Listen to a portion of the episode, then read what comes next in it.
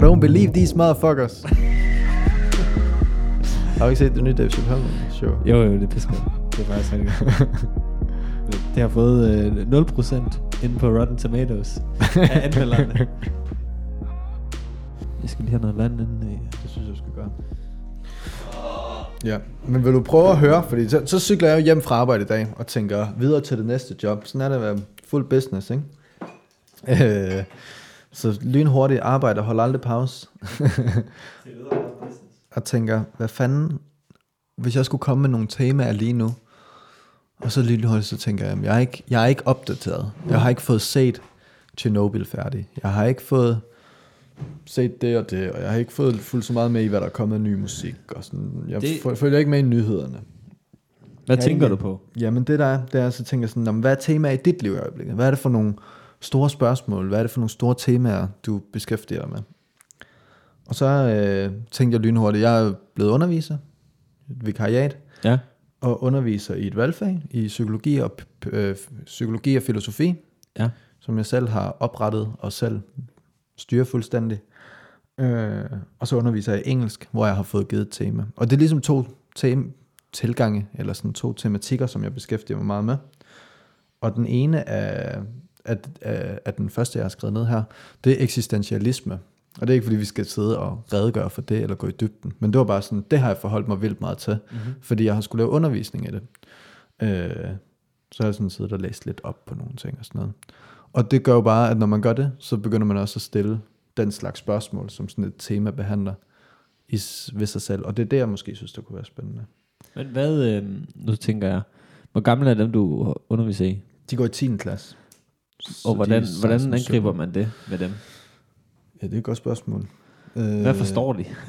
Jamen, jeg tror, jeg har, det har været meget øh, frem og tilbage, også fordi der ikke er et pensum. Jeg har bare selv skulle finde ud af, hvordan.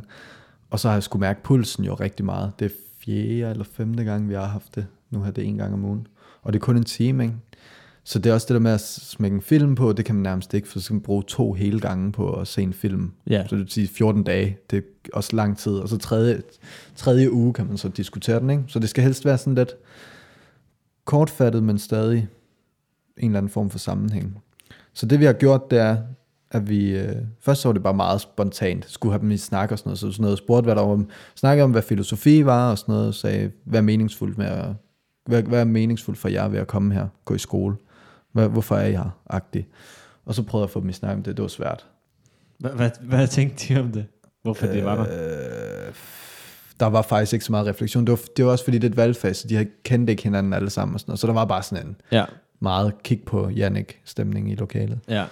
Men så smækkede jeg øh, en Freud-dokumentar på. Den der øh, The Geniuses of the Modern World fra Netflix med Nietzsche, Marx og Freud. Så vi den med Freud over halvanden gang, hvor jeg så havde lavet nogle spørgsmål til sådan, hvem var Freud, og hvad, øh, hvad, er hans, hvad, hvad går hans personlighedsmodel ud på? Hvad betyder det ubevidste? Det var sådan nogle spørgsmål, ikke? Sådan seks spørgsmål havde jeg lavet. Ja. Og så havde jeg printet noget tekst ud fra en bog, jeg havde fundet. Og så sagde jeg, at de måtte bruge Google. Og så får de halv time, 40 minutter til at sidde og svare på de spørgsmål. Og så kommer de ind, og så... Var det nogen. Ja, ja, præcis. Øh, og så prøver jeg at forklare det så godt jeg kan. ja. Men så i dag for eksempel, der har jeg bare læst op af et kapitel om eksistentialisme og eksistentiel øh, psykologi, hvor der så har været nogle øvelser undervejs, naturligt i det kapitel. Og det er gået fint. Altså, de er meget optaget af det. Mm-hmm. øh, og man kan godt snakke med dem. Det er jeg egentlig overrasket over, ja. hvor positivt det er blevet taget imod, fordi det er så random en måde at gå til det på, ikke? Jo. Og så kommer Silvia, min kæreste, og holder oplæg på onsdag, regner jeg med. Ja. Øh, Om, om det? jamen nej, fordi hun arbejder... Det er også det, der er ikke en direkte rød tråd i det hele. Jeg Nej. laver mine links til Ja, ja, det ja. næste, så, øh, så det virker som om... Men hun kommer og fortæller sin egen historie, og fortæller om det sociale netværk og sådan noget. Øh, fordi jeg tænker, det er også brugbart for nogen, der er interesseret i, i de ting, vi præsenterer. Og så prøver... Jeg prøver hele tiden at dreje det ind på, at det skal være mere end bare en præsentation af noget fagligt. Ja. Men også nu har vi mulighed for konkret at sidde og bruge de her spørgsmål og de her tanker og den her viden på at kigge på vores eget liv. Så det er det fede at sige, jamen hvorfor, Det Ja. kunne jeg jo så gøre igen i dag. Sige, hvorfor, øh, hvad er meningsfuldt for jer? Altså, hvorfor har I valgt det, eksistentialismen handler også meget om valg og ansvar og sådan noget. Og så prøve at sige, hvorfor er I her? Bare sidde og kigge. Fire elever, i, der sidder i en gruppe og bare kigge med øjnene og sige, hvorfor, vi får ud fra det her, vi lige har læst og snakket om, hvorfor er I her? Hvorfor har I taget det her valg? Og så er der bare fire elever, der siger, øh, fordi jeg ikke kunne komme ind, eller fordi jeg ikke havde god nok karakter, så er det sådan, okay, hvordan snakker vi om det her, uden at det skal blive for, øh, for tungt på en eller anden måde, ikke? Jo. Fordi det handlede om mening, meningsløshed. Mm. Men det var fedt at prøve. Det var udfordrende. Skulle sidde og sige, men der er en, der kæmper med sin vægt, og der er en, der kæmper med det her og sådan noget. De er ærlige, men at så skulle prøve at dreje det hen på, hvordan de kan kigge på det som noget positivt, eller sådan. Ja. Øh, lærer fra det. Ja. Ja. Så det er fedt. Mm. Og så får man mulighed for at forholde sig til sit eget liv, som Ja. er blevet anderledes. Mm. I takt med det er 37 timers fast hverdag nu. Ja, hvordan er, hvordan er den nye virkelighed? Klæder den dig? Det er et overraskende svært spørgsmål. øhm, Ja. jeg tror, jeg, jeg skal finde mig tilpas. Jeg er på et barselsvikar, så jeg ved, jeg skal ud af døren om lidt, og jeg ved ikke, om det er tilbage i dagpengesystemet. Jeg ved ikke, om det er et helt nyt sted. Der er mange bolde i luften. Ja. Øh, så det spiller selvfølgelig ind, at, øh, at man stadig er lidt på den der sådan, dag-til-dag mentalitet. Og på en måde kan jeg godt lide det. Sådan, jeg synes, det er lidt skræmmende at vide, nu bliver jeg bare ansat her, Ja. indtil da jeg siger op. Ikke? Jo. Øhm, Men man kan sige, der er jo mange ansættelser der. Du vil godt kunne finde nogle lidt mere kortveje, hvis det var. jo, jo, men der, der er også bare me- mega mange fordele ved at lave den der faste. Ja, der er mega meget. altså, Altså. altså sindssygt meget. Jeg kan da godt mærke det, bare det der med at sidde og kigge ansøgninger nu, og sådan noget, det er sådan, oh, fuck, man. Ja, det er virkelig... Øh, det Så, øh, er ikke særlig fedt. men jeg skal, det er jo også, måske laver jeg, jeg er jo heller ikke lige der lige nu, hvor jeg drømmer om at være.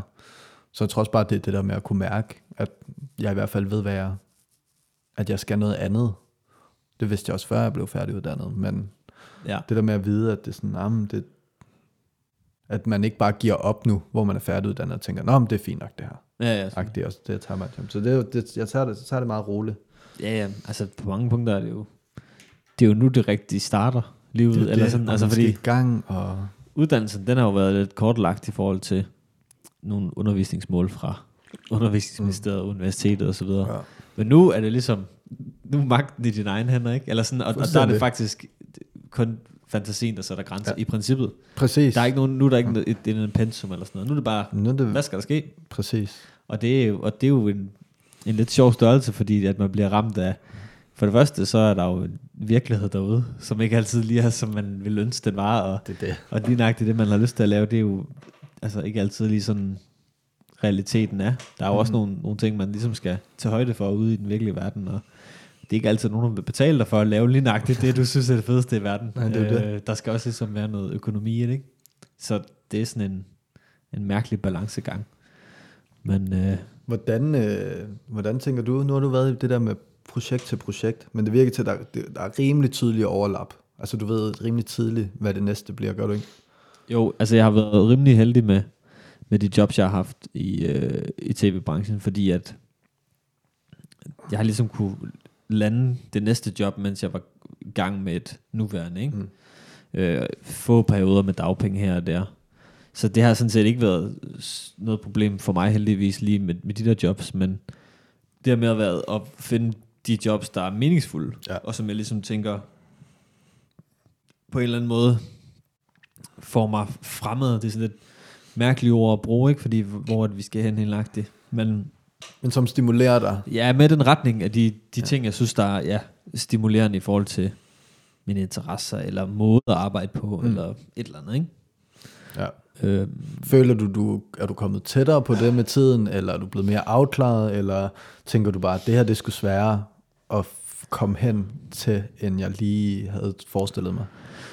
Mm, jeg, jeg tror ikke, jeg havde forestillet mig så mange ting faktisk Nej. omkring, for, altså lige når man er færdiguddannet, så tænker man jo bare, hvis jeg kan få et job, så er det det fedeste i verden, ikke? Øhm, og så er det jo klart, at i takt med, at jeg har set dem, jeg kan godt få job, så stiger min, øh, min krav Ja. til, når man så kan jeg begynde at presse den i forhold Mm. til at være lidt mere øh, selektiv hvad Ja. for nogle jobs, øh, jeg har lyst til.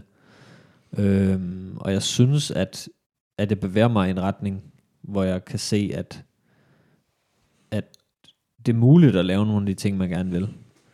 Nu er det lidt på en eller anden måde bare min egen dogenskab, eller Mm. f- hvad kan man sige, sådan self-limiting øh, Ja, ja. øh, adfærd, som sådan står i vejen. Ja. Fordi jeg ved, at mulighederne er der. Men det kræver også, når man ligesom, du er inde i et loop med, at du har et arbejde, og arbejder rigtig meget og sådan noget, og så for ligesom at kunne skabe nogle af de her jobs, så skal jeg nok bruge tid uden for, Ja, præcis. altså fritiden, på ja. ligesom at kunne på en eller anden måde skabe noget, som så kan blive et betalt arbejde på det Ja, senere tidspunkt, nemlig. ikke? Øh, der er så også nogle ting, der giver sig selv, hvor man ligesom bliver ansat ind til et eller andet fedt dokumentar, hvor man er sådan, det her, det er den retning, jeg gerne Ja. vil, og de betaler mig bare for at lave det lige nu, og jeg skal ikke bruge noget tid på det. Det er jo fedt, Ja. men jeg kan godt mærke, at, at det måske også ville være fedt, hvis man selv kunne skabe dem, så man ikke er afhængig af, at andre folk kommer og tilbyder de jobs. For det er jo fedt, når de kommer. Det er jo det. Ja, men, men så på den måde, Men jeg, Der er- jeg kender det der så godt. ja. Altså, jeg har det meget med nogle af de ting, jeg også gerne vil. Jeg skrev en bog, har du snakket om? Ja, præcis. Og på en måde vil jeg også gerne mere med det her medie, og, eller egentlig bare formidle, men gør det jo ikke særlig meget, egentlig. Nej. Øh, har skrevet, men har meget sjældent delt noget. Men det er fordi, jeg tror, jeg vil, ser det meget som sådan en, det skal være på en eller anden måde færdigt. Der skal være noget Det er værdi proces. Ja, tænker præcis. du, nu. Ja. Ja, på nuværende tidspunkt. Øhm, men, men, men alt det her, jeg, der, der synes jeg egentlig, jeg har gang i nogle kreative ting, men ikke nok. Altså det er lidt ligesom du siger, det der med at svært at finde tid til, Ja. og overskud til. Mm. Men hvor man også kan have den der, jeg kan også have det fra arbejde, der er mange ting, som ikke er stimulerende ved at tage på arbejde, øh, hvor jeg er nu og sådan noget. Men der, men der er også en snært af det. Øh, og den prøver jeg, det er den, jeg prøver virkelig at dyrke aktivt. Fordi det er sådan, okay, hvad er det præcis, der er fedt? Fordi så kan jeg leve, jeg kan mærke, at jeg kan leve videre på den, når jeg kommer hjem. Kan jeg lettere få læst lidt, eller jeg kan lettere tage op og tage til CrossFit, eller jeg kan, altså alle de der ting. Og den tænker jeg, at hvis jeg så kommer ind i en rytme, så begynder jeg måske faktisk at vil hygge mig med at sidde mm. to timer om aftenen, og sidde og læse lidt, eller skrive på en bog. Hvor at lige nu, der er det, der vil det være en sur pligt nærmest. Ja. Altså sådan en tvang. Ja. Øh, selvom det er noget, jeg virkelig godt gad. Ja, klart. Men det er også, hvis man nu lige har brugt 8 timer på at være på arbejde, så mm. føler man, nu har jeg endelig fri, og solen er ved at gå ned, og så er man sådan, nu har jeg faktisk bare lyst til at ligge foran en eller anden form for skærm, eller Ja, lave et eller andet med ens kæreste, eller whatever det nu kan være, eller drikke en øl med nogle venner, end man Ja. har lyst til at sidde og, og skulle ligesom fortsætte med at arbejde, og være i det der mode, der er det bare meget lettere, ligesom andre ting. Jeg tror, du er fuldstændig ret i, at, at vaner er altså alfa og omega i forhold til at nå sin mål, fordi at det, det er den eneste måde, du konsekvent kan få dig selv til at lave det, fordi det lige pludselig bare bliver mm, en selvfølgelighed, Ja, at det er det, man gør. Øhm, og også det der, øhm, hvad hedder det, råd, hvad var det, Arild, vi snakkede med, øh, en af vores fælles venner, mm. der arbejdede, der snakkede om det der klassiske råd med, at når man skal opnå et eller andet, så skal man bare sætte sig små mål. Jeg Ja. tror, der Arbeid, der sagde, Ja, ja, han havde hørt om en, en forfatter, der sagde, han skal skrive en side om ja, ja. ugen, eller om dagen, eller et eller andet. Og så er det det, og det virker som et meget, meget lavt mål at sætte, men, men det er måden, du ligesom kommer i mål, for ellers så har du ligesom den her barriere med at skulle, skulle påbegynde det, eller at tro, at det skal være perfekt fra starten, og det er der ikke noget, der er, det er der ikke nogen mennesker, der, der producerer på den måde. Øhm, så jeg tror ikke klart, at vaner, det er ligesom er, det er i hvert fald også noget, jeg tænker meget på at, at bakke så meget med i mit liv, at hvordan får man ligesom skabt nogle, nogle gode vaner, mm. fordi uden man også tager munden for fuld, fordi nogle Det gange så det. tænker man, åh, nu skal jeg ændre nogle ting, og så føler man, at man skal ændre fem vaner samtidig. Ja, Ja, ja. Nu skal jeg både det her med min fysik, nu skal jeg både, altså med ens krop, træning, ja. eller Det Nu mentale, skal- ja, og nu skal jeg alle mulige ting. Og, ja. og det sociale her og sådan noget, og det er bare at tage munden for fuld, øh, hvor jeg tror helt klart, og de bøger, jeg har læst omkring det her, også peger i den retning, at, at små skridt er ligesom det, der fører til en varig Ja. ændring i adfærd. Men siger man ikke, 21 dage tager det at opbygge en vane, og 90 dage for en livsstil, eller et eller andet. Jo, altså jeg, jeg har hørt 90, Ja. ja. øhm, og, men jeg tror lidt, de der tal er sådan hævet lidt ud af røven for sit liv, men jeg tror ikke klart, der er sandhed i, at det er den længde dage. Jeg, det, lige nok det der med 90, det tror jeg faktisk bunder i øhm, noget med hjernen i forhold Ja. ja. til at få lave nye... Øhm, Ja, lave nye øh, f- connections. Ja, præcis, op i hjernen. Forbindelser mellem øh, Var det sådan, du ved, dendritterne, eller hvad fanden det hedder. ja, det tror jeg ikke, der. Det er sådan lidt farfetched i forhold til, hvordan det har med adfærd at gøre, og det er et meget kompliceret, kompliceret system. Ja. ja, jeg ved det ikke. Men det giver god mening. Øhm, jeg, jeg vil sige, jeg opponerer lidt mod det, fordi jeg tænker, ja, en ting er, at, at vi skal have gode vaner. Det er vores vaner, der også langt hen ad vejen gør, at vi udvikler os, eller sådan, at vi får færdigheder og sådan noget. Det er, når vi har gjort nogle ting mange gange og sådan noget. Men jeg tror bare, at nogle gange, den bliver så øh, kapitalistisk i en eller anden grad. Det lyder så sådan, ved hvis du kan kæmpe dig selv ned og træne 21 gange i streg, så, er du, så har du bygget et mindset op, som gør, at nu vil du være fitnessguru for altid -agtig. Næste skridt, hvad er den nye vane? 21 dage, ikke? Altså det bliver den der sådan optimeringsting der, hvor jeg tænker, at det der, et- en ting er vaner, det er jo egentlig bare, når du gør noget gentagende gange. Så det er jo bare, når du gør noget gentagende gange, så, så er det vel en vane. Altså sådan i sig selv, det er jo ikke, du gør ikke noget gentagende gange, hvis det ikke er en vane. Jeg tænker, det giver sig selv. Men, men, men der i det for mig, det er sådan, om, hvordan nyder man at gøre noget igen og igen. Altså så det er selve det der med at finde en eller anden tilstand i det, som gør, at det er fedt. Lidt ligesom jeg kan nogle gange have det med sådan nogle bag, øh, kedelige ting, som at, at hænge vasketøj op eller sådan noget.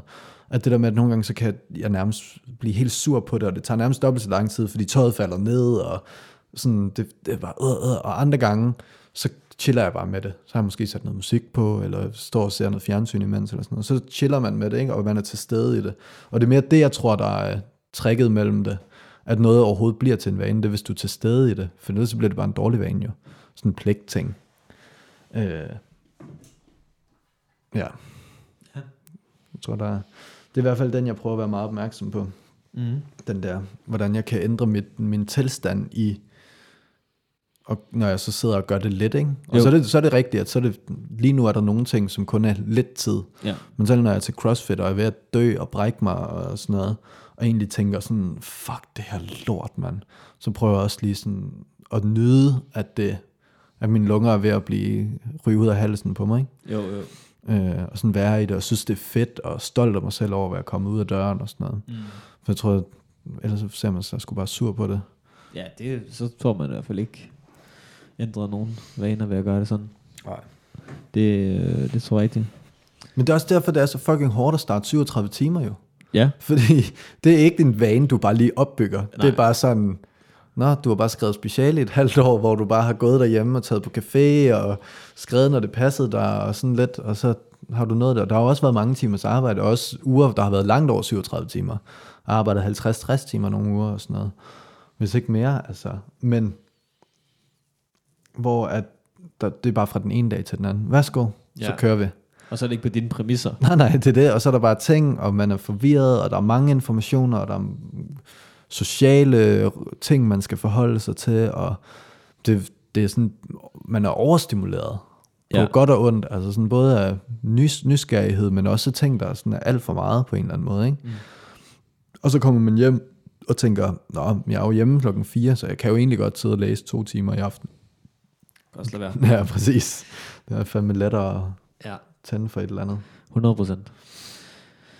Ja, det er sandt. Men jeg tror også nogle gange, det handler om, man skal også huske på, ikke at, det er i hvert fald noget, jeg tit tænker på, at, at slå sig selv oven i hovedet med, at Ja. altså, hvis man så ikke får et eller andet gjort, man ligesom havde en eller anden intention om, så er det sådan, altså, der er jo ikke, det er jo et mål, du har sat for dig selv. I princippet er det bare, Det, det er luft jo. det, det er ikke noget, det, der eksisterer. Mm-mm. Du, du bliver bare irriteret på dig selv over noget, som ikke eksisterer objektivt. Eller sådan, det er jo bare, så man skal passe på med, at man ikke ligesom, ja, falder i den der, det der hul der, Ja. med at, at, at tænke, at man ikke er, er ordentlig, og ikke kan opnå sin, øh, sin drømme og sådan nogle ting, ikke? Men det, øh, ja, Nu skal jeg lige se, jeg kan sgu ikke lige finde. Men lige apropos min undervisning, ja, så øh, snakkede vi nemlig om øh, Sartre selvfølgelig, som jo også er, og han siger det her med, at eksistensen går forud for essensen, så vi, mennesket er intet, før det er noget, og vi, vi er her bare, Ja. før vi kan blive defineret og sådan noget. Og der har han også en sætning, og nu kan jeg ikke sige den rigtigt, men hvor han siger noget med, du er ikke det, du er, du er det, du ikke er, det, du ikke er endnu, eller sådan noget, mm. fordi at han netop også mener, at mennesket er så meget, eller vores bevidsthed er så meget frem, fremtidsorienteret, at der, vi har hele tiden en forestilling om, hvad vi skal være, og hvor vi skal hen, og hvad vi skal gøre. Det er hele tiden der, vores hoved tit er, ikke? Og det er sådan, det er det her, du er. Du er, du er alt det her, du ikke er endnu. ja, Det er dig. Fordi det, det, er der, det er det, du bruger størstedelen af din tid på at befinde dig. Det er hele tiden med at overveje, om jeg, nu gør jeg det her, fordi så kan det være, at jeg på et senere tidspunkt kan gøre det her. Og, og sådan, ikke? Jeg er lidt tilfreds. Ja, præcis. Jo, men, men hvor jeg ikke, en ting er, at der er den der tilfredshedsting, men jeg tror også bare, at for Sartre, så var det bare måden at forstå, hvad psyken er. Mm. At den er bare hele tiden orienteret mod noget, det du ikke er endnu. Altså sådan, og det uopfyldte på en eller anden måde, ikke? Jo.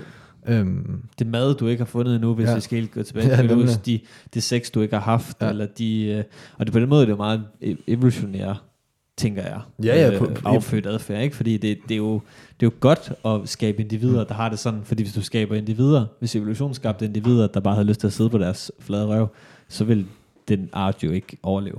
Så, nej, nej, så præcis. det giver jo det, mening, det, men, det, At det ligger i os hele tiden at være... men det er også lidt en, en øhm, altså, en, hvad kan man sige, sådan en, en, en sygdom af evolutionen, som så er fulgt med så langt, og nu hvor vi sådan ikke rigtig måske har brug for det mere på den måde, eller måske har den fået lidt for meget plads i forhold til, Ja. hvad sådan vil være godt, så er vi sådan, jamen, vi stadigvæk, ligger Men- men, stadigvæk under for den. Jamen 100%, men, men jeg tror ifølge Sartre, og måske nok også ifølge rigtig mange ev- evolutionspsykologer og sådan noget, at der er det jo ikke, ikke en den, det er ikke en ting, så, eller en del af os, det er, altså for, som Sartre siger, Ja. det, det, det er at være menneske, det er at have den der Ja. hele tiden sådan stræbenagtig efter et eller andet, ikke? Hvor, og vi har snakket om det på podcasten også, hvor jeg tror, at, at der igen, der tror jeg ikke, at, at tricket, så bliver det den der med, at vi skal finde oaser, hvor vi kan trække os og øh, gøre op med, med den der udvikling hele tiden. Men der tror jeg, det er noget med at finde en balance i at prøve at forstå, at det her det er bare noget, der fylder så meget i det at være menneske. Så hvordan kan man gøre det på en hensigtsmæssig måde? Altså, så man udvider paletten for, hvad det vil sige og hele tiden stræbe efter forbedringer. Så det ikke kun bliver på arbejdet, økonomi og familie, eller hvad det er. Altså sådan, de fleste mennesker har sikkert, så vil de gerne være stærkere, og de vil gerne det her, men så man virkelig ud, ud, altså tricket for mig, tror jeg, er at prøve at putte det ind i alt, jeg gør. Ikke konkurrenceagtigt, men sådan, at så hver ting, den prøver jeg at gøre nærværende, og på en sådan kontrolleret måde, og engageret måde, så jeg sådan gør mig umage. Øh, og det er slet ikke, at det lykkes altid overhovedet, jeg zoner vildt meget. Men, men det tror jeg, at det er, sådan, det er en anden måde at tage, tage sig selv ned på, i tempo, ikke? Øh, fordi at, at så det ikke kun kommer til, fordi hvis det kun bliver arbejde og økonomi og sådan noget, som er de her meget konkurrerende parametre i samfundet, så vil det også blive den måde, man går til det på.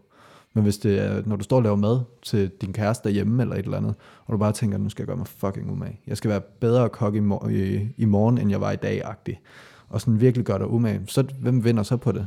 Så det er, jo, altså, det er jo ikke noget, der kan skade dig. Det er ikke noget, der kan trætte dig, tænker jeg. Mm-hmm. Fordi det er ikke, det er ikke en konkurrence om noget, det er bare, gør man bare umage. Ja. Ja, det er rigtigt. Men igen, hvorfor gøre sig umage overhovedet? Fordi så bliver du bedre til dit craft, og det tror jeg bare er så øh, meget en del af det at være menneske også hele tiden. Fordi det gør, det gør alt det andet lettere. Når du kan noget, så bliver, det, så bliver, det, altså, så bliver din hverdag lettere. Ja. Finder du noget nyt, du kan, så din hverdag bliver endnu lettere. Men altså, vi tænker tit, ah, det at blive voksen, vi det, bliver, det er så hårdt, og det er så svært. Men nå jo, men prøv at tænke, hvis du var som en fireårig, men du var 28 år, og var lige, skulle være lige så selvstændig, som du var, så ville du ikke overleve jo. Nej, nej. Altså, du tænker faktisk ret lette for os. ja. Altså sådan, sådan, Ja, men vi jo gør det fordi, svært. Vi, ja, ja, vi finder bare nogle nye ting, som vi udfordrer os selv, og så bliver vi presset af livets store spørgsmål. Vi bliver presset af krig og terrortanker, og vi, altså sådan, du ved, så bliver det den her størrelse. Og vi bliver presset af, åh, jeg skal leve op til mine øh, 30.000 om måneden, og jeg skal være verdens bedste far, og altså der er kæmpe social pres på ting og sådan noget. Men, men det er jo bare igen, som du siger, det er nogle udfordringer, vi stiller os selv. ja. Så dem kan man gå til på forskellige måder, ikke? Jo. tænker jeg. Og det er pisse svært, men Ja. Men det, altså, jeg er helt enig, og det er jo, det er jo sådan der at være menneske. Men jeg sætter bare spørgsmålstegn ved, øhm, hvem, altså om, om det ligesom er, fordi selv hvis du gør dig bedre til et eller andet, så er det sådan, jamen, men hvorfor? Det, det hele stammer i en eller anden utilfredshed med status quo, ja. at du ikke er tilfreds med, hvordan du gør et eller andet lige nu. Og jeg tror, du er fuldstændig ret i, at det er bare et, at, altså, sådan er det bare at være menneske, og det må vi bare acceptere. Jeg tror så der, man kan finde noget, noget, finde noget ro og noget læring, det er ligesom at prøve at huske sig selv på, at alle de ting, du vil, og alle de ting, du får, sådan noget, det kan ikke dig den veje lykke, du tror, det kan give. Nej. Fordi selv hvis du får, altså du ved, øh, en million, den første million, jamen, så er man glad for det en uge, mm. og så er det den næste, og det er det samme, jeg tror man lavede sådan nogle undersøgelser med folk, når de har fået en ny bil, hvor ligesom hvor lang tid man har den der tilfredsstillelse mm. med en ny, ny bil og sådan noget. Jeg kan ikke huske, det er et par uger eller sådan noget, og så, bliver Ja. det bare, så registrerer man det ikke med sin hverdag. Altså, Nej, så bliver det bare værdigt, noget. så er det bare en bil jo. Det, det er ens bil nu, og sådan er det bare. Så er det Ja. noget nyt, man gerne vil have. Øh, hvor det er sådan, jeg tror, det vil være sundt nogle gange lige at reflektere. Jeg prøver i hvert fald selv på, Mm. at, at det jo det ændrer ikke ved den ligesom, grundtilfredsstillelse, du har nej, Nej. nej. i hverdagen. Så lad være med at lægge for meget i det, men det er pisse svært. Det, det er jo lettere sagt end gjort. Altså jeg tror nærmest, Men det er også det, jeg tror, jeg mener med det, det er, at være op, man skal være reflekteret og velovervejet omkring, eller være opmærksom på, hvad er det, man stræber efter? Og så spørge sig selv, hvorfor er det, jeg stræber efter det her? Mm. Fordi, og så ret fokus, i stedet for at så sige, at jeg skal have den her bil, eller jeg skal op og tjene det her om måneden, eller jeg skal være bedre end ham her til det her, eller hvad, hvad, hvad det er, der er sådan en motivation, så sige, nej, nej, det er ikke det her, der er vigtigt. Det er fint nok, det er åbenbart noget i mig, der er et eller andet, det kan være noget ubevidst, eller det kan være, hvordan man vælger, hvad man vælger at tro på. Men en eller anden drift, eller en, et instinkt om at blive bedre, eller sådan noget, whatever. Men man kan anerkende det, og så sige, okay, men for jeg skal nå herhen, eller for jeg overhovedet bare skal rykke mig mod det her, nogle gange abstrakte mål ude i fremtiden, som man ikke engang ved, hvad er, så skal jeg sørge for, at det næste skridt bliver behageligt. Så det er sådan, okay, nå, men fint nok, der er noget, jeg skal åbenbart den her vej, der er et eller andet, der trækker. Men i stedet for bare kun at kigge derud, i, langt ud i ingenting, og tænke, jeg skal bare løbe alt, hvad jeg kan, og det skal bare være, så sige, nej, stille og roligt, vi chiller derhen. Mm. Sådan, ah, det var et fedt skridt. Næste, ej, det var også fedt. ja, Det var også fedt. Det tror jeg altså sådan, det tror jeg rigtigt. en laid back, fordi altså, vi rykker os sgu. Vi er i bevægelse. Ja, ja, og det er naturligt. Og jeg Ja. tror, det er rigt- rigtigt, at, men det er jo også ligesom sådan bare nyde turen ja. på en eller anden måde, fordi en eller anden dag, så står vi på vores dødsleje, og så er det sådan, hvad vil du så gerne opnå nu? Eller sådan, og så har du ligesom brugt hele din, dit liv på at vil opnå alle mulige ting, og det er sådan, ja. det slutter her, og så er det sådan, og lige meget, hvordan det så end slutter, medmindre det er en eller anden form for øh, religiøs sandhed, der er det, det ultimative, men du ved, så, så er det sådan, nå, men så er det i hvert fald, den her rejse er i hvert fald slut, det tror jeg godt, vi kan sige, lige Ja. meget hvad, og, så sådan, og var det så det ved at bruge den på at ville have det næste hele tiden? Altså hvis man ligesom er bevidst ja. om, at, at det er måske ikke der, lykken findes på den anden side af, af bakken, ikke? Men det er, så, altså jeg vil gerne understrege, det er så meget lettere sagt end gjort det her. Jeg tror også selv, med, med, med dyb, dyb træning og er virkelig bevidst om det, så snakker vi under 1%, du kan sådan nærmest korrigere din adfærd. Jeg tror Altså- virkelig, man er totalt underlagt hele den bagage, man har med, og den kultur og alt sådan noget. Jeg, jeg tror virkelig, det er marginaler, men Ja. ja. Men der, der tror jeg, der har vi også først haft, på et tidspunkt har vi haft op at vende øh, spørgsmål omkring determinisme og fri vilje og sådan noget. Og det er jo også lidt den der, hvor for mig, der er det et spørgsmål om, om man opfatter fænomenet tid som noget konkret på en eller anden måde, som Ja. gør, at om der er fri vilje eller ej. Fordi lige så snart, at du tager et udpluk af en tid, altså det er noget fortid for eksempel, og den, den nutid, vi er i nu, er også fortid i den forstand, at vi ved, det bliver det. Forstår du, hvad jeg mener? Så det der med at vide, at når det, der kommer til at ske, det er allerede sket i en eller anden grad. Vi kan gå, for, vi kan gå foran det, der kommer til at ske. Giver det mening? Ja. Og det, øh, det gør, at når, så er det jo allerede sket, så derfor så er det determineret. Så, det er sådan, så for mig der er det sådan, det, det er sådan en lidt mærkelig diskussion, men hvor jeg tror, at oplevelsen af frit valg, øh, oplevelsen af autonomi, autonomi er sindssygt vigtig for, øh, for hverdagen. Ja, 100%. At man sådan føler, at jeg mærker efter, hvad der giver mening for mig, eller jeg finder mening i det, der, det er jo så måske den lidt mere determinerede udgave, der er på en eller anden måde at finde mening i den måde, livet tager form for en, ikke? Men, men at ligesom sådan føle, at man gør sig umage med at skabe nogle rammer, der er gode for en, eller et eller andet, ikke? Jo, 100%. For ellers så bliver den hurtigt sådan lidt nihilistisk i en eller anden grad. Ja, og det er lidt interessant faktisk, at den, at den gør det, fordi jeg ser det sådan lidt, at der findes to sådan levesæt. Der findes Ja. sådan det praktiske hverdags, som er en måde, du angriber hverdag på. Ja. Og det er indeterministisk, og det har et form for moralsystem, og Mm. bla bla bla, ikke? Og så findes der sådan den lidt mere sådan reflekteret sandhed, som er lidt mere objektiv, eller sådan, der tænker i et lidt andet niveau. Og det ender altid med at blive øhm, noget, som du ikke rigtig kan integrere i din, Mm, ja, ja, i din hverdag, fordi ja. det er sådan, så to forskellige verdener. Og hvis i princippet, som du selv siger, man kører den langt nok ud, den der filosofiske tilgang, så er det sådan, jamen hvad er pointen overhovedet i at stå op? altså Jamen, hvorfor det er det det. overhovedet, vi står op Ja. af sengen om morgenen? Der er ingen grund til det. Men det der drive, vi har i os, til at få hverdagen, når vi skal ting og sådan noget, det er så øh, dominerende, så det kan vi slet ikke lade være med. Altså jeg tror, jeg tror virkelig, at folk tror, at det vil være det der med, at man siger, åh, jeg kunne bare ligge i sengen hele dagen. Det, altså, det kan godt være, det er bare mig. Det vil jeg aldrig kunne. Lad os sige, du skulle ligge i en seng i 16 timer. Du, du vågner om morgenen, og så skal du ligge i den seng 16 timer. Jeg vil efter et par timer, så vil det være, jeg skal op af den her seng nu, Ja, og ja, jeg skal ud og lave noget. Ja, ja, Om det betyder, at jeg skal ja, op. Bare tanken om Ja. det, det, sådan, Hvad skal man det, lave? vil, det vil seriøst være en straf.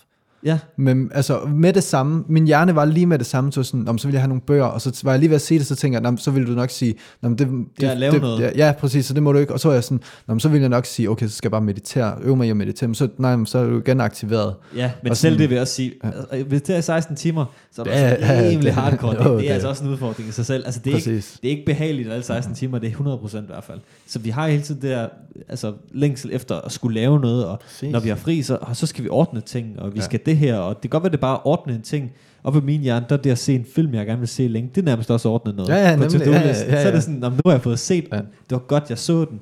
Fordi nu har jeg ligesom den med i, i bagage. Det er sådan, hvor, Men hvor mærkeligt er det ikke, at vi deler ting op i orden? Fordi jeg har, jeg kan også godt have nogle af de der ting på, som to-do-ting, og det kan også godt mingle sig ind på min praktiske, altså min rigtige materielle to-do-liste. ja.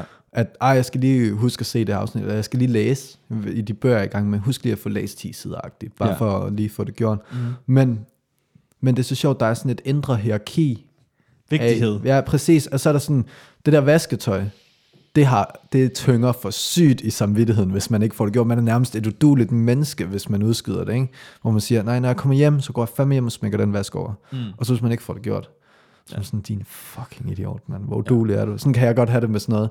Men hvor, og så er der sådan det der med film og sådan noget. "Ej, Det var godt, jeg forkælede mig selv lidt Ja, ja, med ja, den. ja. Det er sådan en gave til en, ikke? Ja, ja. Men stadig, en, præ- sådan, Ja, men stadig noget, man også gerne vil have ud af verdenen. ja. ja det, det, det, jeg synes, det er lidt mærkeligt. og, ja, og man fylder det hele tiden med, med, med nye ting, du gerne vil have Mm. mm. ind i verden. Fordi så kan det være, at du endelig har fået set den film, eller læst en bog, eller hørt det album. Jamen, så er der jo nyt, at du skal Det det. høre. Og du skal nok, hvis du ikke har det lige nu, så kommer det lige med det samme til dig. Og jeg, og jeg tænker også, nu det jo drejet lidt hen på sådan mere sådan forbrugskulturen, men jeg kan i hvert fald mærke det i mit eget liv, at, at jeg har prøvet at observere sådan over til sidste års tid, den der træng til at købe noget nyt, og jeg bilder mig hele tiden ind, Mm. når, når men det er fordi, det er en god ting, og det her, det er fordi, det lige nøjagtigt kan, og det, det er altid sådan nogle, nu er det fordi, jeg er lidt nørdet, så er det sådan nogle Ja, ja. nørdede projekter, så skal jeg lige have den her dims, som Ja, ja, kan et eller andet i hverdagen, og så er det sådan, fordi det vil være godt, for eksempel, jeg kan, nu har jeg købt sådan et spiresæt, det er godt nok halvandet år siden, jeg bruger det stadig, jeg er glad for det, men så jeg kan gro min egen spire ind i, Ja, ja, ja, køkkenet, for det, er- det er sådan et godt økologisk projekt, jeg kan gå og Præcis, lave, ikke? Men det er sådan, jamen, det er stadigvæk forbrug på en eller anden måde. Altså sådan, det er hele tiden at købe nogle ting, og du skal hele tiden forbruge ting, og, og nu har jeg ikke fået nyt tøj et halvt år, Jamen, så jeg, skal lige, jeg skal lige have en ny trøje, og det er nærmest også en to-do-ting, ikke? At købe Jo, jo, skal, eller det er i hvert fald noget, hvor man sådan tænker, nu er det også tid. Nu, nu, er, nu er jeg nået dertil, eller jeg øh, har rundet tilpas mange, jeg ved ikke, hvad det er for nogle ting, øh, og der er måske også penge på bogen og sådan noget, som gør, nu må jeg gå ud og forkæle mig selv med det her. Ja. Eller sådan, jeg tror, at mine, tror jeg faktisk, at hvis, man, hvis jeg sådan prøvede at lave en thumbs up, thumbs down, på om det var noget, jeg gjorde for at mindske min dårlige samvittighed, eller om det var noget, jeg gjorde for at forkæle mig selv, agtigt. Så tror jeg nærmest sort på hvidt, jeg kunne sige, den her har jeg gjort for det her, den her har jeg gjort for det her, Ja. på to-do-listen. Det er ret vildt at tænke på. Mm. Der er virkelig bare nogle ting, der sådan skal ja. ordnes. Men det er vildt så indgroet det er, altså hvis man tager forbrugssamfundet i vores sådan bevidsthed, fordi det er blevet sådan en, en uh, default det, hvad hedder det, adfærd Mm. i vores hverdag, at hvis vi vil føle på en eller anden speciel måde, så i hvert fald forbrug kan hjælpe os Ja. ja. en vis stykke hen ad vejen, ikke? Hvor det er sådan, hvordan i alverden er vi kommet derhen til? Fordi Ja. ja. når jeg tænker sådan, kigger på menneskesyken, så tænker jeg ikke, det er helt lige så indgroet som for eksempel det vi talte om tidligere med, at hele tiden skulle opnå nogle ting. Og sådan, noget. for Ja. ja. det giver mening i selv mere sådan traditionelle, altså sådan folke menneskekonstellationer, mm. hvor vi ikke, måske ikke levede med, du ved, S-tog og Playstation og alle mulige ting, men, men hvorfor er det, at vi nåede et sted, hvor det er blevet normen, Fordi- at vi bor sådan, Jeg tror, at det kapitalismen har kunne gøre, og det økonomi, konceptet økonomi, konceptet penge, og hele det spekter, der hører med der, det det har kunne gøre ved at tale ind i den der normalt meget frie, jeg går ud og skaffer det, jeg skal bruge for at kunne overleve, det er, at det har talt ind i den der hele tiden stræben efter noget nyt. Så man har, mennesket har gået rundt og bygget bedre hytter og været bedre til at lave bål og bedre våben og sådan noget. Det har ikke kostet noget. Det har de bare lavet ud af naturen, fundet bedre mad, flyttet sig derhen, hvor der var større hjorte, eller hvad fanden man gjorde. Jeg ved ikke så meget.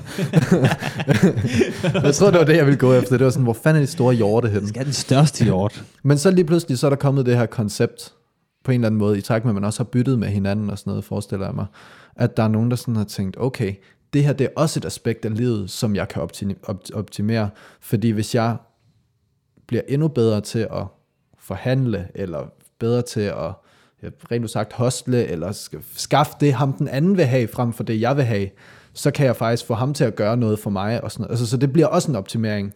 Og det er jo så hele økonomien, der springer ud af den der måde, for, hvor det ikke længere, en ting er det et samarbejde, men det er igen en optimering, meget sådan individuel optimeringsting også, på et langt hen ad vejen. Ikke? Altså det er jo derfor, vi tager på arbejde. Det kan godt være, at man gør det noget godt for en masse mennesker. Du sidder og underholder, eller hjælper for, med, at folk er underholdt fredag aften, og jeg hjælper nogle unger, der har det svært, og det kan vi sikkert varme vores hjerte med en ja, gang imellem. Man. Men, men, men grundlæggende er det også, fordi når det giver penge, Skejser. og det er et arbejde, man også føler, man kan overskue. Altså, ja, ja. Det, er jo, det er jo også det. En ting er, at det er noget, om det er noget, man brænder for, men der er også noget, der, det der hverdag, som 100%. er sådan, Nå, jamen, hvad gider jeg som minimum at, ja. at, at gå ud af døren for at aktivere mig selv med? Altså, hvad, hvilke elementer skal der være i min hverdag for? Og, og så er det, det er jo også det, der gør arbejdet trivielt nogle gange, at det er sådan, åh, nu er jeg faktisk træt af at gøre den her eller den her ting. Mm. Så nu vil jeg gerne herover af. Men, og så 100%. rykker vi os igen, ikke?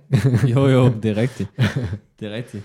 Men jeg synes, det, det virker som, at mange af de ting, vi så fylder vores hverdag med, og også i forbindelse med forbrug, det hele tiden falder tilbage til en eller anden øh, trang til bekvemmelighed. Mm. Altså det skal ligesom være behageligt, og vi skal hele tiden gøre vores omgivelser. Altså nu sidder vi lige pt. inde i en lejlighed, hvor du ved, isoleret vægge og sådan noget. Det er sådan en meget basal bekvemmelighed, som giver mm. god mening, især når du bor nordpå.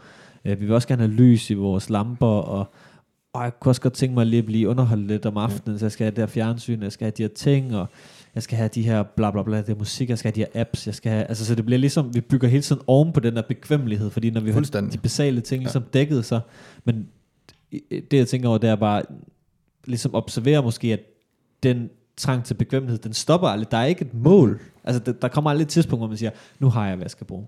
Altså sådan, fordi nej, nej. At det, det er det, der, der er ret svært sådan at, at, at indse. Men det er også fordi, der vil altid komme noget nyt, du skal bruge. Sådan rent lavpraktisk, så var der jo altid... Mad. Men... Mad. Du skal altid bruge noget mad. Og i takt med, at året skiftede, øh, eller årstiden er skiftet, har du også kunne bruge forskellige ting som jeg også tror har påvirket ind til, måske netop i Vesten, hvor at man landbruget også tog, tog vildt meget fart og sådan noget. Det er virkelig bare ren tanketing, det her.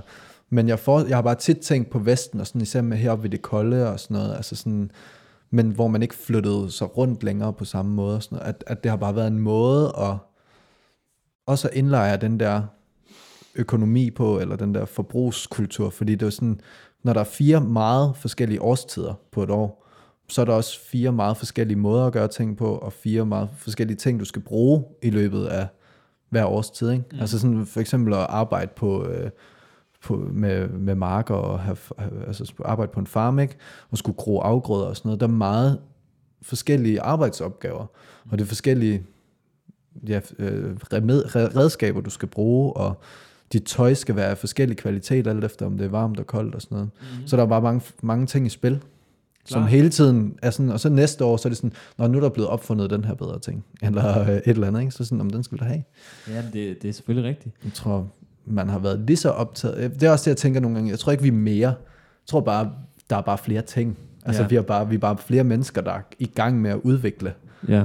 Øh. Jamen, det kan godt være, du har ret. Jeg, jeg tænker bare, at der ligesom er sådan lidt niveauer i sådan, hvad, hvad det er, vi, vi gerne vil have, og hvor vigtigt det i realiteten er, fordi jeg er klar over, at du kan optimere nogle forskellige ting i forhold til dit landbrug, eller sådan nogle ting, øhm, som giver god mening i forhold til, at det frigiver noget mere tid, til man kan lave nogle andre ting, og du kan, altså ligesom, optimering er godt, og det er derfor, vi har den, den lægevidenskab, vi har, og alle mulige ting, men et sted, hvor jeg sådan tænker, at det måske tager lidt overhånd, og det er sådan et godt, klart eksempel, man kan observere, som jeg også selv er en del af. Det er slet ikke, jeg prøver slet ikke at gøre mig heldig.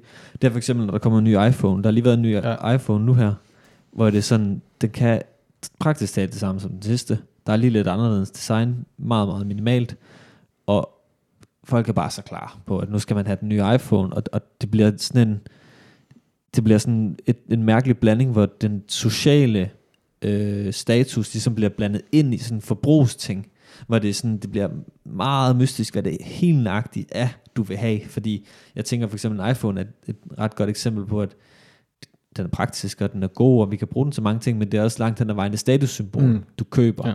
Øh, og, og, og det er den der, endnu en gang er vi ikke tilfredse, men det er så i forhold til, hvordan vi måske sådan, i vores sociale status, når vi vil hele tiden prøve at optimere os selv, ja. og blive bedre, og vi skal ligesom frem i verden, men hvor jeg bare tænker, at det måske nogle gange lige tager lidt overhånd i forhold til, hvad der er, der er praktisk. Ja, forhold- helt klart. Altså, Det tror jeg også, men, men hvordan er al luksus i en eller anden grad opfundet? ja, ja. Altså sådan, der, så er der altid nogen, der har fundet det bedre. Nu, jeg kommer virkelig til at tænke på sådan helt basic, uh, ham der Maslows behovspyramide, ja. Som sådan et meget i det her med niveauer, ikke? Fordi hvor det, OG. det præcis, og sådan uh, uh, psykologi C, uh, Ja, ja. uh, uh, introduktion og sådan noget. Men det er ikke- en af grundlæggerne er det, der hedder humanistisk psykologi, som interesserer sig meget for sådan, hvordan mennesket udvikler sig, ideen om, at vi har en kerne, og hvad er det, der skal til, for at vi kan komme videre til næste skridt og sådan noget. Og der er det nemlig de her sådan fysiske behov, som vi har snakket om. Der skal noget tøj på kroppen, og der skal noget mad på bordet og, og sådan nogle ting. Ikke? Og så kommer der sikkerhed og, og det her som, som sådan det næste. Og så er det så kærlighed og tilhørsforhold som familie og venner, der vil jeg argumentere for, at Det var øverst. nej, at den er, at, Nå, nej, at den er den, er længere, den er længere nede. Ja, ja, det, ja, det er øh, fordi at, at folk også begår selvmord, når de er ensomme, for eksempel. Mm. Ja, folk kan have mad, men begår altså sådan, så det, på den måde kan man sige, at det ikke er en meget, det er ikke en lige trappe på den måde. Nej, Men det er, men man kan sige, fra den ene dag til den anden, kan du overleve længere Præcis. tid på vand, Ja. end du kan uden det er det. Ja. Og ja, så fra dag til dag, så kan man sige det. Men det der er, det er så, så kommer der påskyndelse, som er sådan noget selvværd og selvsikkerhed og præstationer og, og sådan noget. Og så til sidst, så er det så den her selvrealisering eller selvaktualisering, Ja. hvor det, det, sådan, det bliver det æstetiske øh, niveau, ikke? Jo. hvor at man også siger at luksus, og det skal være, vi skal bo pænt. En ting er at have et hjem, men det skal også være smukt. Det Ja. skal også være et smukt hjem, eller nogle flotte ting, eller sådan noget. Signalerer et eller andet omkring Ja. os. Altså, de, Og de, det, det er jo så der, at man måske ville kunne sige, at vi i Vesten befinder os op i toppen af trekanten. ja. Men den her trekant, det, det er som om trekanten bliver ved med, altså det, det er en Ja. never ending trekant, så du kan ikke nå spidsen på trekanten. Nej. Det er mere sådan en uh, Guitar Hero-vej, Ja. der bare fortsætter, ikke? Hvor man bare tænker, ej, jeg er lige ved at være der nu, ikke? Ja, ja, ja. Jeg skal lige have den sidste ting. Jeg skal Ja, lige ja. sådan her. Øh, fordi det bliver en opdatering af det smukke. Vi har egentlig alle basisbehovene dækket, ikke? Jo. Det er ikke fordi, den nye app dækker, begynder at dække et basisbehov, du ikke lige så let kunne få dækket. Nej. Oh, Just Eat, men, Ja. det er genialt. Ja, ja. men nej, det, ja, ja, det er sgu... Øh... Men jeg synes, det er interessant med de her perspektiver, fordi hvordan tænker man om det om 10 år, 20 år bare, hvor at 100 år. forbruget, altså det, det er så meget, en, altså det, det er tog, der ikke kan stoppes, men det kan forandres. Mm. Ja, Og spørgsmålet er, om man bliver mere eller mindre dannet med, ja. som tiden går. Det er et godt spørgsmål. jeg, jeg tror ikke, om man bliver mindre dannet, men jeg tror bare på en eller anden måde, vi også bliver holdt lidt tilbage af vores, øh, den hjerne, vi bliver udstyret med. Altså sådan, du ved, Einstein han sagde, øh, our technology has exceeded our øh, humanity. Ja. Hvor det er sådan, vores teknologi, det, det kører bare derop af. Ja. Og det er både teknologi som i tekniske ting, men også teknologi i forhold til, til, til skolesystem. Eller Ja, bare sådan ja, ja. alt, alle Præcis. former for steder, vi kan optimere. Men vores sådan, menneskelighed, den, den er slet ikke på samme måde i udvikling, fordi den er fastlåst de, de sidste 100.000 år. Og, og jeg tror nogle gange, at, at, at det er ligesom der, problemerne opstår, fordi vores, vores menneskelighed er så traditionel. Jeg tænker, det giver god mening, også i forhold til andre civilisationer og sådan noget, altså sådan tidligere civilisationer og sådan noget, hvor jeg også tænker, man umiddelbart godt ville kunne mene, at det der måske har gjort, at øh, Ægypten øh, tilbage, hvad hedder sådan noget, det gamle Ægypten, Mm. Mayaerne og sådan, altså sådan, der, de her gamle samfund, at de er brudt ned igen, at det, det, det er blevet for stort. Ja. På, altså, det, De havde jo også det, altingene jo. Præcis, det er det, de havde. De havde det, det har været så højteknisk. Altså, vi forstår ikke engang særlig meget, hvad fanden der er foregået, foregået for 2000 år siden nede i Ægypten. Vi kan ikke fatte, vi ved ikke, hvordan de har bygget tingene, vi ved ikke, hvad tingene har betydet, og det er sådan, der er alle mulige sindssyge teorier om, om man nærmest er, om det er aliens, der er landet og har bygget det hele, ikke? fordi der er så mange spørgsmål, der er svære at svare på. Ja. Og det er jo også et tegn på, okay, det er jo ikke et eller andet primitivt, der er foregået. Nej, nej.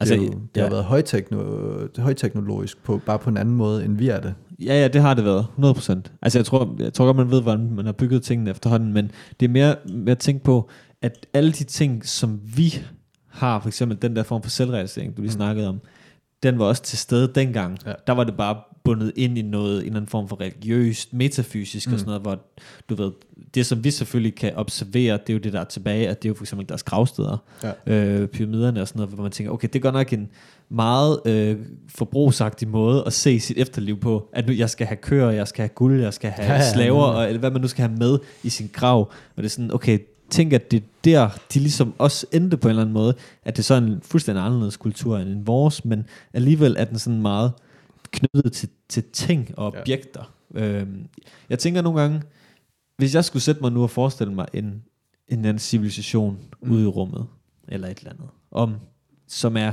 måske lad os bare tage, for at gøre det ekstremt, en million år foran os i ja, udvikling. Vil de have fysiske objekter som sådan, de var knyttet til? Jeg ved ikke, om det er bare min, sådan min romantiske side inde i, der ligesom tænker, at det på en eller anden måde et lidt primitivt ja, ja, ja. Øh, tilknytning, at have det ja, ja. til ting, hvor jeg tænker sådan, at det skal man på en eller anden måde kunne transcendere. Mm. Det der med at have den her sådan, tilknytning ja, ja. til ting, og du, du, du, hvor jeg sådan, altså det kan også være bare en romantiker, at, at det ligesom bare er, at det er sådan tingene er, men jeg, jeg synes, der er noget primitivt over det. Også, altså rent mm. praktisk er det jo ikke særlig godt for vores planet lige her. Det kan jo være, at vi opnår en eller anden form for teknologi, hvor vi bare kan forbruge andre planeter, men, ja. men lige nu er det i hvert fald ikke øh, sustainable, bare nyt, nyt, nyt plastik. Spørgsmålet er også, om, om det er noget, du lige pludselig giver afkald på, eller om den der afhængighed eller forbundethed med ting, bare også opløfter sig. Altså sådan, vi opløfter os nogle gange sådan i paradigmer, eller sådan ja. nye niveauer, ikke? Det er det, jeg Hvor at, at, fordi man kan jo allerede sige nu, at bare vi har et andet forhold til, til rigtig mange af vores hverdagsting, end man havde i, øh, som jeg samler, kunne jeg forestille mig, at der tror jeg måske, man var meget mere knyttet til de ting, man havde, fordi man havde mindre af dem, og de var, det var sværere. Hvis du havde noget, der virkelig var godt, lad os sige, du havde fået lavet et godt spyd eller sådan noget, ja. så var du så super afhængig af det. Ja. Altså det var sådan, det ville være, ja, og det ville være fucking frustrerende, hvis du skulle til at lave et nyt lige pludselig, eller et eller andet, ikke? Jo. Måske. Det kan også være, at det bare var noget, man stod ja, ja. og lavede fra dag til dag. Mm. Men, men jeg kunne bare forestille mig, at med tiden, man har udviklet noget, som man tænkte, den, her, den vil jeg også gerne passe på. Ja. Og der har vi selvfølgelig alle vores ting, men der er fandme også mange ting, vi smider ud. Mm. Altså sådan, så vi har også opløftet os. Altså vi, vi smider meget mere ud, end fordi vi har mange flere ting. Ja, man har vi ikke bare erstattet det med andre ting? Eller ikke bare fordi vi har fået flere ting? Jo, jo, men, men så du, kan man jo sige, så er du ikke nødvendigvis forbundet til alt, alt det, du har smidt ud, har du givet slip på i en eller anden grad.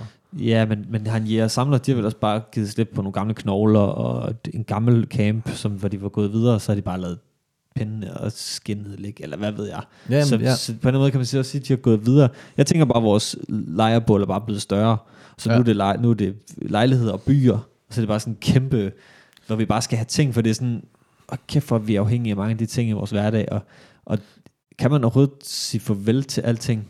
At... Altså jeg tænker egentlig, det må egentlig ret meget, ret meget være forbundet med det her med døden. Det at vide, både at andre dør, så vi ved, at lige pludselig så kan nogle af dem, vi holder af, forsvinde for os. Det, kan, det giver god nok mening for mig, hvis det har sat et eller andet kollektivt traume i os, som gør, at vi tanken om, at vi ikke var til stede i det, den sidste afsked med en person, men også med en ting, skræmmer os. Mm. Så det der med, at vi, igen, vi ser fremad, så vi forestiller os allerede scenariet, hvor man ikke lige nød at suge det sidste ind af lejligheden, mm. inden der gik ild i hele lortet. Mm. Forstår du, hvad jeg mener? Ja. At sådan, åh, og så bliver man nærmest sur på sig selv, bare sådan, og, og jeg, jeg, jeg kan sidde og tænke nu sådan, jeg skal faktisk lige huske at lige mm. absorbere mm. det hele lidt mere, ikke? Fordi hvad nu hvis det sidste gang er det der, og jeg har min mappe med ting, jeg holder af, gamle breve og sådan noget, og den er, altså, jeg ville være så fucking ulykkelig, hvis jeg mistede den. Jeg skulle mm. nok komme over det, men Ja. jeg har en fucking ekstern, der ikke har virket i fire år. Men fordi der ligger tusindvis af billeder på den. Ja. Og så vil jeg bare tænke, at på et eller andet tidspunkt finder jeg en løsning. Ja, ja, men det, men det er sådan... 100 procent. Men, øh, Det er ligesom det der uh, cryo-freeze. Når du er død, så bliver du lagt ned i is, fordi de Ja, håber på, på et tidspunkt, så kan de reparere en. Det er dig og din harddisk. fuldstændig. Men altså, det lyder jo lidt som øh, øh, Ernst Becker, Denial of Death, hvor han snakker om, øh, han mener jo, at nærmest alle sådan, alt fra psykiske sygdomme til angst og sådan noget, det er bundet op i vores sådan angst for døden. Mm. Øh, så vidt jeg har forstået, hvad jeg har læst, så er nogle af de der teorier måske blevet lidt, øh, det er måske lige sat lidt på spidsen, øh, Ja. Ernst Becker. Men jeg har læst bogen, den er faktisk rigtig god. Men øh, altså, jeg tænker, at lige meget hvad, så er det jo en tilknytning. Også selv den mappe der, eller sådan, hvor i princippet, så er det jo ikke den, der skal til, for at du er lykkelig i sidste ende, hvor, øh, og nu bliver det igen meget østlig filosofisk, men, men jeg tror, at, at lykken i princippet vil findes mere i at kunne fuldstændig give slip på alle de Mm. ting der, fordi vi går hele tiden og holder fast på Ja. det, som om at det er det, der definerer os. Mm. Hvor hvis, hvis du har sådan en mere østlig tilgang, så vil du sige, at, at det hele er alligevel en illusion. Så lad Ja. ja. med at tilknytte dig til noget af det. Nej. Det er bare noget, der er der, og selvfølelser og alle mulige ting, Mm. de kommer og de går. Observer dem. Det, det, det, det er fint nok. Men, men lad være med at knytte dig til ting. Øh, og det er jo... Og, altså, det er jo lige det med at kunne efterleve det. Det er jo pisse svært, ikke? Men, det. men jeg tænker bare om sådan, om vi på et tidspunkt, som du selv nævnte, vil transcendere Mm. selv den tilknytning. Så på et tidspunkt, vi som folk måske ude i fremtiden vil, vil opnå den realisering, mm. at vi vil kigge tilbage på os i dag og tænke, hold da op, nogle primitive øh, væsner. Altså jeg tænker, bare et eksempel nu, jeg lige tænker på. Prøv at forestille dig billeder, hvor, over, altså, hvor ligegyldige billeder er for den her generation, der vokser op nu, i forhold til vores bedsteforældre. Fysiske så, billeder. Ja, altså, jamen bare det at have et billede af Noget. noget, nogle familiemedlemmer, eller et kæreste, eller venner, eller sådan noget. Altså, når du havde det i 1800-tallet, eller 19, starten af 1900-tallet, så havde du måske, hvad, 10 billeder af 100, hvis du var heldig, Højst. over et helt liv, ikke? Jo, jo. Altså sådan, og det var sådan nogle portrætbilleder, det var nærmest en dagsaktivitet, forestiller jeg mig, når familien skulle ud og få taget billeder, ikke? Ja. Og, oh, og det skulle have den centrale plads i hjemmet og sådan noget.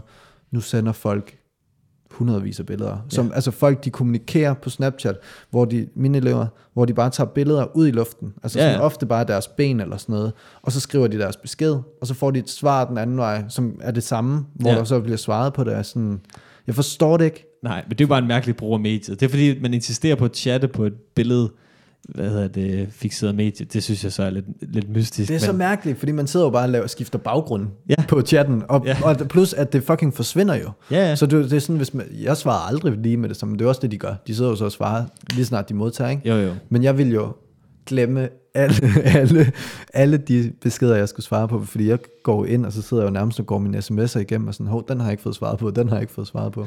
Gammeldags, Ja, præcis. gammeldags mailsystem. Fuldstændig, jeg skulle, jeg skulle gerne kunne trykke sådan ulæst. men det, ja, Og det ville faktisk være fedt. Hvorfor Men- kan man ikke det men- på Facebook? Men det tænker jeg bare sådan, bare, altså jeg kan bare mærke selv med, jeg prøver da at sådan holde lidt samling i skyen, og så har jeg nogle gamle iPhone-billeder, eller gamle smartphone-billeder på øh, harddisken der, og Ja. jeg har den her telefon, som er fyldt op med billeder, som jeg ikke, fordi lige nu driller det hele. Ja. Så, sådan, men, så man prøver sådan lige at holde tråd i det, men der er også så mange, at jeg vil ikke engang rigtig lægge mærke til. Jeg, altså prøv at tænke, hvor mange billeder du har mistet. Fordi så gik din telefon helt slukket, og der var tusind billeder på. Du kan, ikke, du kan ikke huske, du kan ikke erindre nogen af de billeder. Jeg blev rullet en gang, hvor jeg fik stjålet min telefon inde i byen i Odense. Og jeg kan huske, at det fyldte så meget. Det var alle de billeder der, jeg var sådan, fuck, var det ærgerligt. For alle mulige grineren ting på, og videoer og sådan noget. Og jeg ville jo elske at have det nu. Men jeg kan ikke, jeg kan ikke huske en eneste af de ting. Det er væk. Mm. Det er ikke eksisterende. Ja. Og minderne omkring det er også ikke eksisterende. Det er bare, det er bare not an option. Ja, ja. det, det er ikke en del af mig på nogen måde. Nej. Og det er ikke, altså sådan, jo, så kan man godt blive sådan lidt sentimental og tænke, åh, oh, det ville have været fedt også at have det. Øh, men det er lige så meget den der nørdede følelse af, sådan, tænke, at man kan prøve at blive klogere på sig selv ved at studere sig selv, og Ja, hvordan ja. man var og sådan noget. Men, men Det er ikke noget, du tænker over i din hverdag. nej, nej, og det er ikke noget, jeg græder snot over. Altså sådan, det, det er, hvad det er. Øh, og der tror jeg nemlig også, at det der med, at sådan, når jeg, så man, det, det, er også tit, når der er noget, der går i stykker eller sådan noget, det er pisse ærgerligt lige, når det sker. Ja. Men et år efter, Ja, ja. der er du jo sådan, åh ja, det var jo bare, og så kan det godt være, det er et arvestykke og sådan noget, men det er sådan, nå ja, whatever. Ja, ja, Altså jamen, det, det er rigtigt. Det Det er sandt. kommer, kommer videre. Kom videre. Ja, det er sgu meget spændende. Ja. Fedt, mand. Skal vi ikke øh, sige, det var det? Og så øh, takke af, og så til vores øh, tusindvis af lyttere derude. Hold ud, mand. Hold hovedet højt. Så vil sige, Så vi øh, ses næste gang. hold ud.